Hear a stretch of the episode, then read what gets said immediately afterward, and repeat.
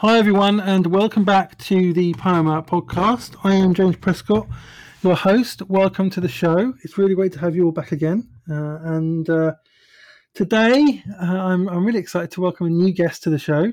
Uh, and uh, we're going to talk about her book and her story. Um, welcome to the show, Lyndsey Medford. Thanks for having me. Yeah, it's really great to have you here. Um, Lyndsey has uh, written this written this great book, which I'm still reading, uh, called um, "My Body and Other My Body and Other Crumbling Empires." That's a, and which I think is a really great title, by the way. Um, like, I, it's not one of those kind of boring generic titles. It's a probably it's like a fun title, but a really interesting one. So, um, yeah, I'm excited to, to hear your story today and talk about that book. So, um, just tell us a bit about, just briefly, and like about yourself before we get into your story. Sure. Um, well, I'm sitting here in Chattanooga, Tennessee, USA, um, and we, my husband and dog, and I have just moved back here um, from South Carolina. So I, we are just a couple hours drive from where I grew up, and I'm back here in the southern Appalachian Mountains and have been really reflecting on how this land and this history are a part of who I am. Um, I grew up uh, super Christian, evangelical, and um, that's a big part of who I am. And I went to Christian college. I learned, I majored in theology there. Really, it was a good time to be at that school, and I really learned a lot and um, went into a theology master's program and um, among some other social service um, things that I did in around that time. And then we, my husband and I, got married and moved across from Massachusetts, from New England down to South Carolina. Um, when I was 26, and we got the dog, and we were in this new town where we didn't know anybody. And then I got sick. And so I had, I really had had this feeling in a lot of ways like my life was about to start right then. I had a lot of ambitions to save the world and um, they all got derailed pretty quickly. So uh, now I'm a writer and speaker. Um, I consider myself disabled, or at least sometimes disabled. I'm also right about six months pregnant with our first kiddo. So, uh, oh wow, that's very much on my mind in the background of all of this. Wow, yeah. it's great to it's great to to meet you. Um, and yeah, this, we're going to talk about your uh, disability and, and the story you, you experienced with that uh, today. That's what your book's mm. about. Um, um, so tell us tell us a bit about the story behind behind this this book and uh, and obviously your disability and how that changed your life. Mm-hmm. Yeah, so that was the beginning of the story, and it took me it's once I after I first got sick, I had been diagnosed um, almost sort of miraculously as a kid, and but then my autoimmune disorder had been in remission for a long time and kind of almost forgotten about it uh, in some ways, and so when it came back, in some ways I like knew what was going on. And in some other ways, I was pretty naive about when I was going to just like get back to normal. um, because there, I don't know, I just, some combination of, of just being a kid and liking to read and figuring out how to muddle through as a child and then maybe per- probably not having quite as severe of symptoms then had convinced me that this wasn't going to affect my life very much for very long. And then i just kept getting sicker and sicker. And so it took me a little while to to accept that you know chronic illness is chronic and it's illness. And um as i started to realize that my life was not going back to normal uh i the book is just about this really long process of of gaining more and more distance from what i had considered normal. And the ways I had envisioned healing, um, and sort of being led through this very long process of learning to live with this body uh, into a, a new way of, of living. Um, so I have Behçet syndrome. People always want to know the name, but they usually are not familiar with it. It's very rare. Um, but it's an autoimmune vasculitis, which means it can just do kind of anything to any system of your body at any time. um, but I have uh, found a lot of things that affected it, that affect my body and my immune system, that have really helped me, um, you know, not like overcome or defeat my illness, but um, have helped me. You know, I feel like I'm a person that gets to participate in my life again and has some agency within this wider system that I also can't fully control. Um, but have learned to live with this body because this is the body I've been given. Yeah, yeah, exactly. And like, yeah, I mean, I've done a lot of embodiment work, um, mm-hmm. and that's part of what I've what I've learned is you know I, I have conditions. I'm epileptic, um, and I um, I'm on the spectrum, um, and I have ADHD, and so I have to. That's just how my body works, and uh, what something I've had to learn to do is to just live with my body as as he is, uh, rather than kind of try to resist it or fight it or like just reject it. When you cooperate with your body, then it actually makes life a lot easier. Is that is that your experience as well? Yeah, well, life. I think the life that I've been given, you know, um, there's uh, there's certain visions of life that are not attainable in my body, and as long as I am trying to live those lives i'm not i'm always going to be fighting my body um but yeah exactly when when i am in cooperation with my body as she is um then discerning those those paths and those lives becomes a lot easier and um even even if the way i have to get to where I am trying to go looks really different, um, that's it's my path, and it's um, it's really worthwhile and beautiful. If, uh, like you're saying, if I'm able to just accept that that's what it is. Yeah, and what was in what in what ways did you have to start changing your life uh, and your day to day life to um, somehow you know cooperate with your body? Well, I mean, I, my biggest and most persistent symptom has been fatigue. And so I've done a lot of experimenting with different jobs. And I, you know, at, at this point in my life, up till now, for the, I mean, for the last like seven years or so, I have not been able to work full time. Um, and I can't really do like a physical job either without I can I could either work full time or I could have the entire rest of my life, you know.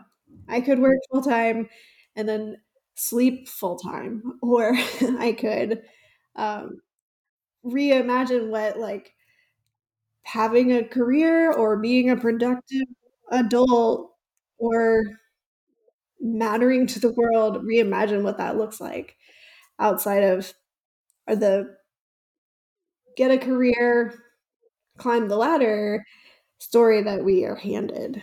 Um, so that's been a huge thing. Um, and then a lot of the other pieces of the puzzle are just like being really super intentional and devoting a good amount of time and resources to the care and keeping of my body. Um, not very, not very often in ways that are so different from what you like read in the paper every week that you're supposed to be doing. They're like, wow, scientists have found out that people really do need sleep. you know, um, you eating vegetables would be good for you. it's um, just that those things have very like immediate and measurable impacts on my body. And do I do think they have immediate and measurable impacts on most of us that we may or may not have been taught to like ignore or um, dismiss. But anyway, my, mine are really dramatic. And so having, I have found the habits and the, um, the relationships and the things that I need to really keep those things in place. And then, and when something is going to interfere with them, sometimes that's like a hard no. Mm. Yeah, I suppose setting boundaries with yourself is when you have Yeah. when you have a when you have like certain when you have a condition that limits your body, uh, you've got to do that. I have to do. I have to do that.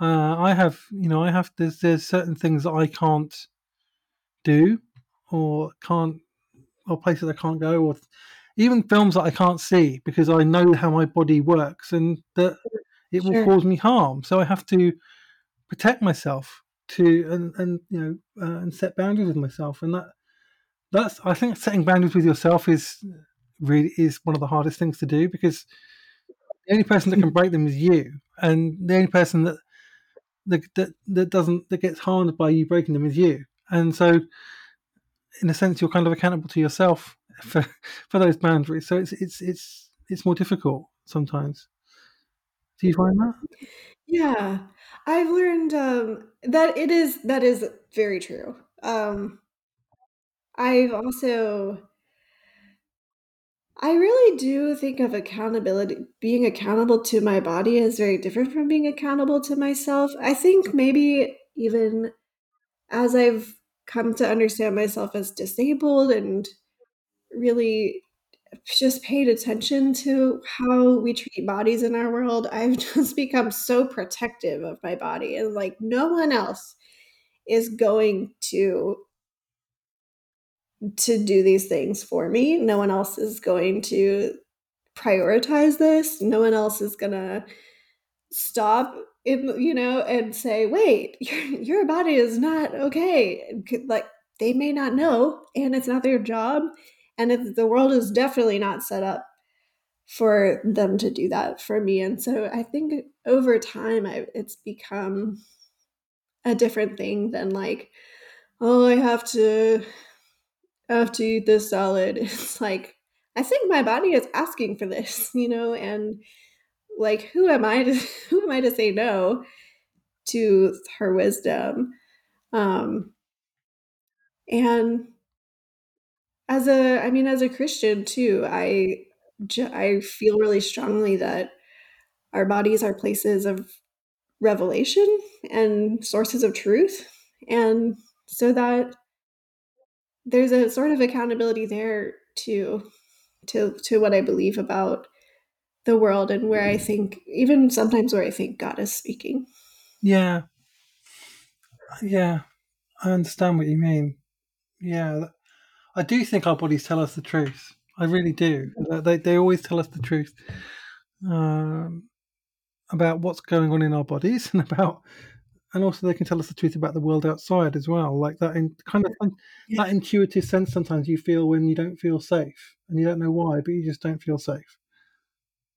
And a, a particular person or in a particular place, uh, and things like that. And you know when you're not 100% when you you know if you're paying attention to your body and listening to them um I have found that it is it's easier to be kind to yourself and uh, you find problems earlier uh, and get to the Yeah. doctor quicker you know because you're just just because you're paying attention a little bit. Yeah? Yeah, and then, um well, for first of all, I I've always find it funny. I'm I always find it really encouraging and exciting, but also really funny when a new, like, scientific study comes out where they're kind of starting to figure out how some of these things work, and they're like, "Oh, the nervous system can do this and this, and these signals in your gut are telling you this and react responding to this in your environment," and so, like, you really you really should listen to your body, and, like, all of the, like, indigenous people and women and all kinds of other groups that have re never always relied on our bodies are like, "Yeah, we've been saying this. We have ancient texts that say this, and, uh, science is just catching up." Um, and then what you're saying about catching things earlier and really having that, um how effective paying attention is just in showing us where to go next is that's actually part of the the crumbling empires piece um, is that I started to see where my uh, my body was saying to saying things to me about what I needed and how my life needed to be, but also um, showing me how a lot of wider systems had failed me and were failing all of us. And so um, I was learning that from my body, and even learning the a later phase has been learning um, from this process how we go about making change in a way that's different from um, this sort of dominant cultures need to control things. yeah absolutely yeah and that's that's part of the of the of the, of the book i wanted to get onto is the crumbling empires because you know, our body our bodies live in a in a world which kind of commodifies our bodies and uh, almost treats them like machines. And, you know, that's the system that we, we kind of live in. Uh, tries to dehumanize us, you know, in, in a way. And Mhm. Of course, our bodies are going to come up against that at some point. And, uh, you know, that's, uh, so that's not a surprise. You know, what were, what were the biggest, what were the biggest lessons that you learned in that process? What is it you discovered you know, about how your body comes up against those kind of crumbling empires, as you call them. Well, there were a lot of I mean, even the specifics of, like, needing to sleep, needing to, like, learn how to eat well, um, needing to be in community, that's, like I can very, like, directly and measurably see the impact of friendship and community and time spent with people on my physical health, um So, ju like, even those very specific things are all pointing to things that make us human, that make us, like, able to able to function and able to be the fullness of who we are that most of us do not have fully have access to, um, or do not allow ourselves access to, uh, depending on our social location, uh, because of just the way we the way things are operating in modernity. Um, I think the other piece that sort of frames this conversation, though, is that I spent a spent a good while waiting for the right drug to make me fixed. and so there's a whole the whole metaphor of how we expect technology to fix things for us um, versus what it takes to actually heal is kind of frames a lot of this as well that we sometimes technology has a miracle fix for something extremely specific. um, but usually, when we're looking at a very complex system, including the human body or human life, uh, what it what the what that system needs to be in balance with itself and in and in right relationship with itself and with its environment is much more complex. And that process of finding what it is, nourishing the system with what it needs, and putting putting the right sort of habits and relationships in place is very long and slow.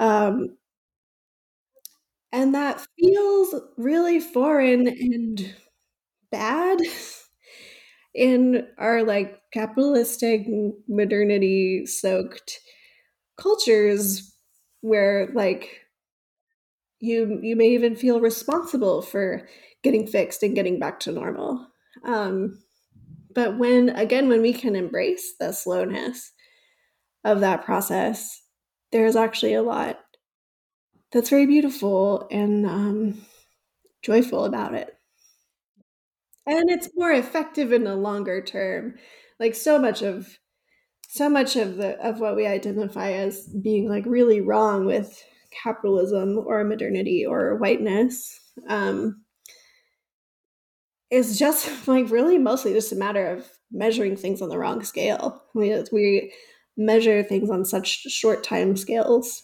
um, that we don't have the vision to notice where there's deeper healing available to us on the if we're willing to look on a longer scale. Yeah, that's right. Because you know, whilst medication can be good and useful, and you know, in, in the right sure. context, and like you should always go to doctors and and uh, medical experts when you've got medical conditions. Uh, yeah. At the same time, there's also a we live in a kind of culture, like you say, it wants to medicate us out of everything, and you know, there's a like everything, you can go too far in a sense. You can uh, like trying to when you're just when you're when you're when you're experiencing pain, whether it's emotional pain or physical pain, and your only answer is just to medicate it away and pretend like it's not there that doesn't actually solve right. the problem because it just it just makes you feel like the problem's not there when it's still there. Um, and the only way to yeah. deal with if there's pain in your body of some kind is to get it dealt with, is to confront it in a sense, like to okay, what is this and how can I what's the problem? What is what is causing this in my body? You know, yeah, medic medication is really useful for acute illnesses or injuries or the acute symptoms of a chronic illness. Sometimes you cannot address the underlying cause of a chronic illness until you have dealt with very serious acute episodes or symptoms. And then after that, there is often another step that we kind of neglect um, that in the US people often do not have access to at all because of our healthcare mm. system. Mm um, which is going back and saying what is causing this how are we going to prevent this these acute episodes and symptoms from just recurring at like sort of shorter and shorter intervals um, and that's where that longer process and that deeper healing and those little things we overlook about what our bodies need to function that's where those things come in yeah absolutely yeah absolutely yeah and that applies in a physical sense and and can apply in an emotional sense because uh, sure. you know I, I, take antidepressants, but I'm still in therapy. Uh, you know, mm-hmm. because I because I don't want antidepressants. The reason I resisted antidepressants for so long is because I don't want to medicate away the pain. I want to actually deal with my emotional pain and my trauma and whatever it is. Uh, I want to actually face it and talk about it and deal with it and heal from it. Uh, I don't just want to hmm. medicate it away. Uh, it, it, I only started antidepressants when it got to the point where where the doctor prescribed them first. That, that's important.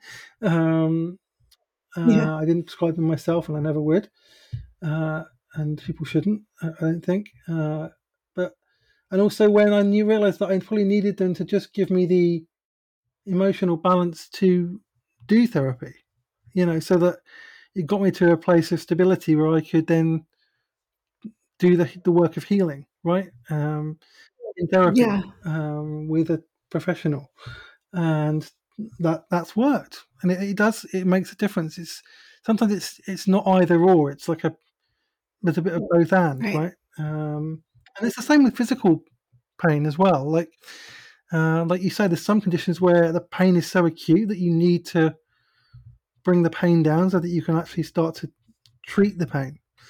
Uh, Yeah. and so that you can just survive day to day while you're trying to treat the pain. And it's that kind of both and that that's um, that often misses that we often miss in kind of the, the, the yeah the the um, the kind of culture uh, cap, the kind of capitalism the system that we live in um, tries to make it like one or the other. You know, Whether often it's, Mhm. it's both and. Yeah, and then we have the same struggle to to hold both when we're talking about societal or systemic pain, where um, we get so caught up in the urgency of certain things that we lose sight of all these other resources, all these other skills and processes, all these other people who um, can help us address these underlying causes. But we get so fixated on the urgency of certain pains or issues. I mean, even even just as a person, I see this happening every day, every week with the news cycle. It's like now I have to focus on this. Now I have to turn over here and look at this, but we never get the chance to um, dig deeper into what where do these things come from? What are these things telling me about the world? How do these things how are these things interrelated? And where is my place like really that takes a lot of space and discernment and learning to find where our place is in making something somewhere a little better. Um, but we when we're so caught up in this cycle of like now it's hurting over here. Now there's violence over here. Now this crisis is in my neighborhood and i don't know whether to pay attention to my neighborhood or to the you know ukraine. It's like we have to it sometimes if we don't have the skills or the language or the um, the emotional capacity but we have to find them. We have to find the capacity to step back just a little bit and say all these things are interrelated. All of this um, matters and my context and my history even my body are telling me something about where i belong in helping to shift it. And i don't have to be able to control it. I don't have to be able to comprehend it all in order to start to look for my place in healing myself and those around me and and and then to understand how that heals the world and and how that of course how that um interrelates with these with the more urgent acute solutions Mm. such as you know protesting passing laws doing projects all these things are great um they just they can distract us from this deeper work and i think a lot of us are really feeling that sense of of missing that piece of like every, every, it looks like everything is crumbling right? And maybe that is maybe that's totally true. What are we how do we live in this context other than just like the way other people want to profit off our fear and anger Mm. Yeah, exactly. Yeah, I, I agree, and that's it. That's part of the system we live in. It wants to. It, it tries to sell us scarcity. It tries to make us afraid so that we will go out and buy the product that solves that problem, right? Um, or just in case that happens, buy that um, because you never know, uh, you know. And, um, and even social media is like this as well. Like it's the algorithm of Twitter, and I, noticed this.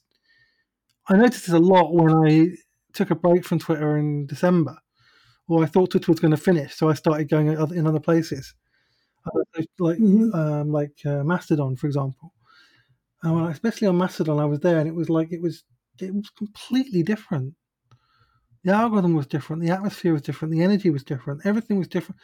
Even though it looked similar, it was completely different. And I and it was I think it was then I realized, oh, right. Twitter has an algorithm which wants you to be outraged. I mean, to be addicted to outrage. Yeah. Right? That's like so, you know, like like headlines or stories or whatever that will make you outraged so you quote tweet them or retweet them or subtweet them like and getting more engagement get more hits get more people tweeting you get more people using the site you know that's the algorithm. It's like it, it makes you addicted to outrage and makes you think it's normal. And that's no good for your mental health. Yeah. And you know i know people that have completely quit twitter and their mental health has improved like immeasurably. Um, Oh yeah. I mean, I I think we've been connected on Twitter for a really long time, but I haven't I like check my notifications and my messages once a day and I really don't read the feed. And yeah, there it's funny like it's really funny. A lot of people have like very different but also super important complaints about Instagram affecting their mental health. um, yeah. I don't love Instagram either. I don't know.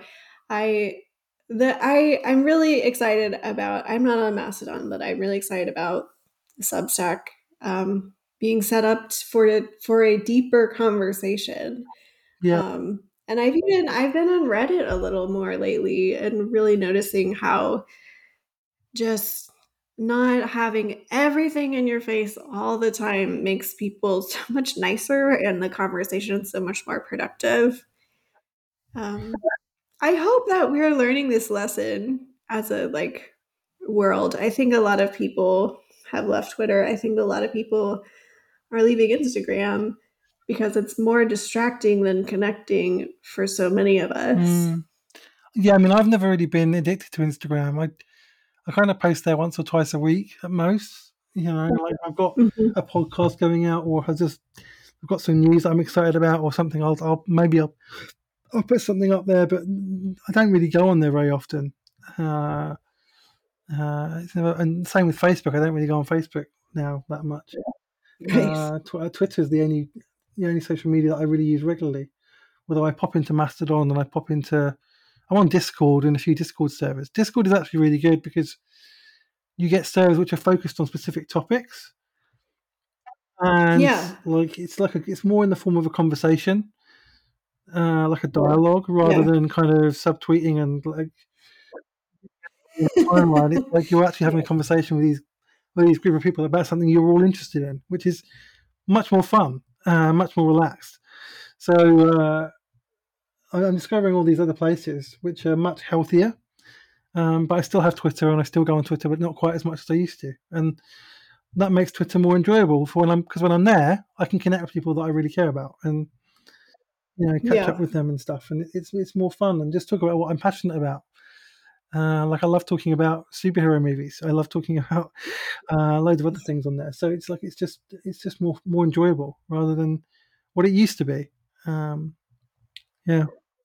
Yeah, I think these are we, you know we all we all have to make these decisions about these things because for the you know it's the same thing like this the, each one is a system that is set up for a certain purpose it's set up in a certain way your environment is constrained or not constrained in a specific way and you against all odds have to figure out how to interact with it in a way that works for you mm. um and so and i i hope that we are getting more like savvy about noticing the the how the system is set up and fig- and choosing how we want to interact with that. Yeah.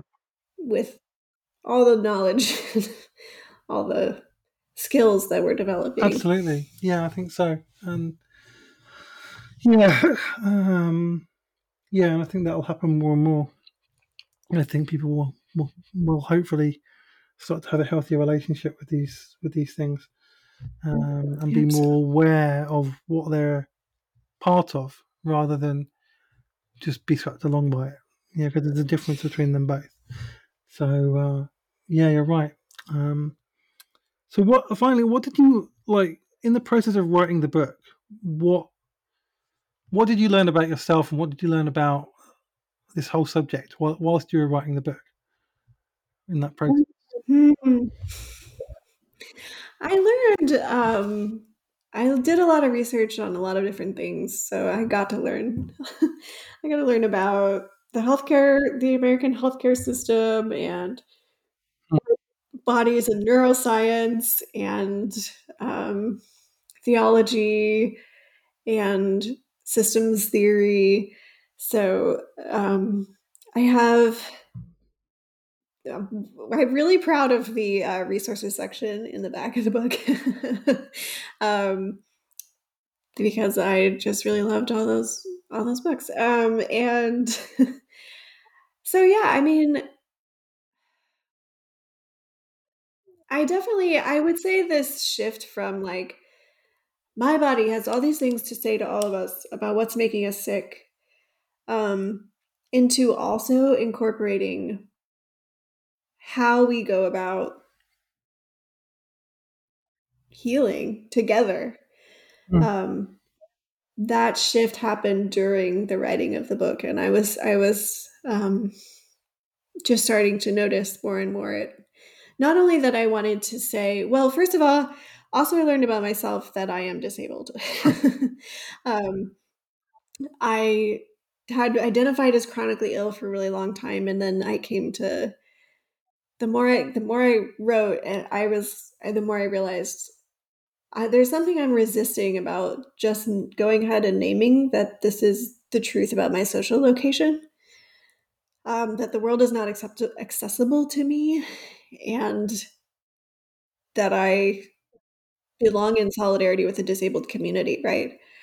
Um, so that happened. And I also, you know, along the way of writing the book, I really wanted to make sure I was didn't just for me what I what I was setting out to accomplish was not to just to say disabled people have a lot of wisdom to share about the world and you should listen to them. I really wanted to talk, you know, show what that is. Mm. I really wanted to talk about how our lives are different and why and what that has to say to the non-disabled world. And so that was the other thing that that was that there was there's like two layers to the book of like here's what's making us sick and here is what the my own process of healing in relationship with others has taught me about how we can start to heal together on these bigger issues, bigger scales, bigger communities.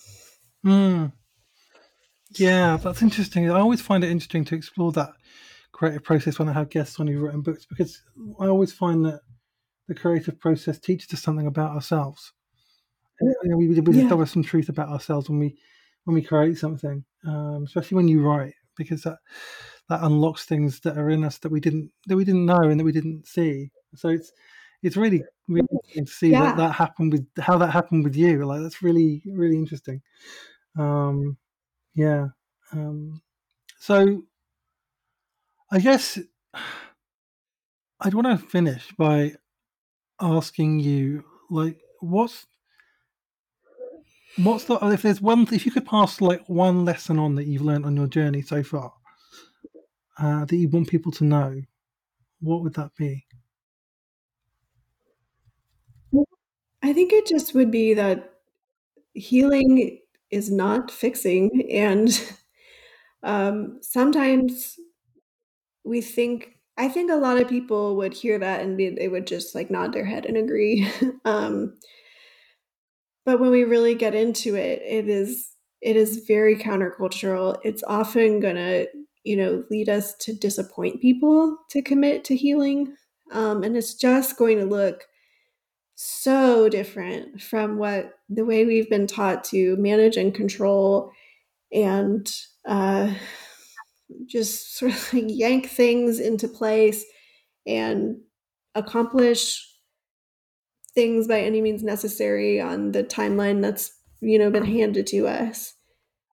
Healing is such a different path and um, we don't do it because it's hard. It's hard to measure. It's um, it involves like we've been talking about like paying close attention to our pain rather than masking our pain. It involves asking for help in ways that are uncomfortable to us these days in these cultures. And it's also really beautiful. And the more i do it the more foreign and strange the other way feels.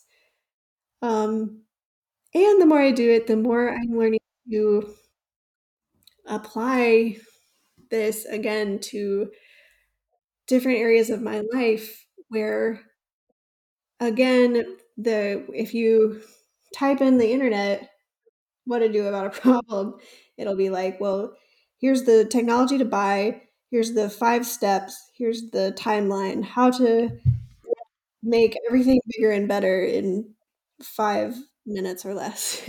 And um, i'm learning how to just observe a situation and really look for what resources and beautiful things are already there.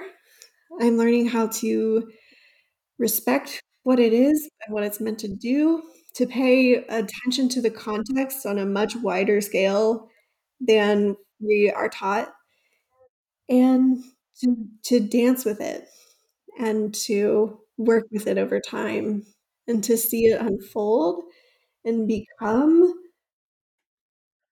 something beautiful and something worthwhile and something that contributes to the wholeness of me and everyone around me over again over all this time and to enjoy that journey. Mm.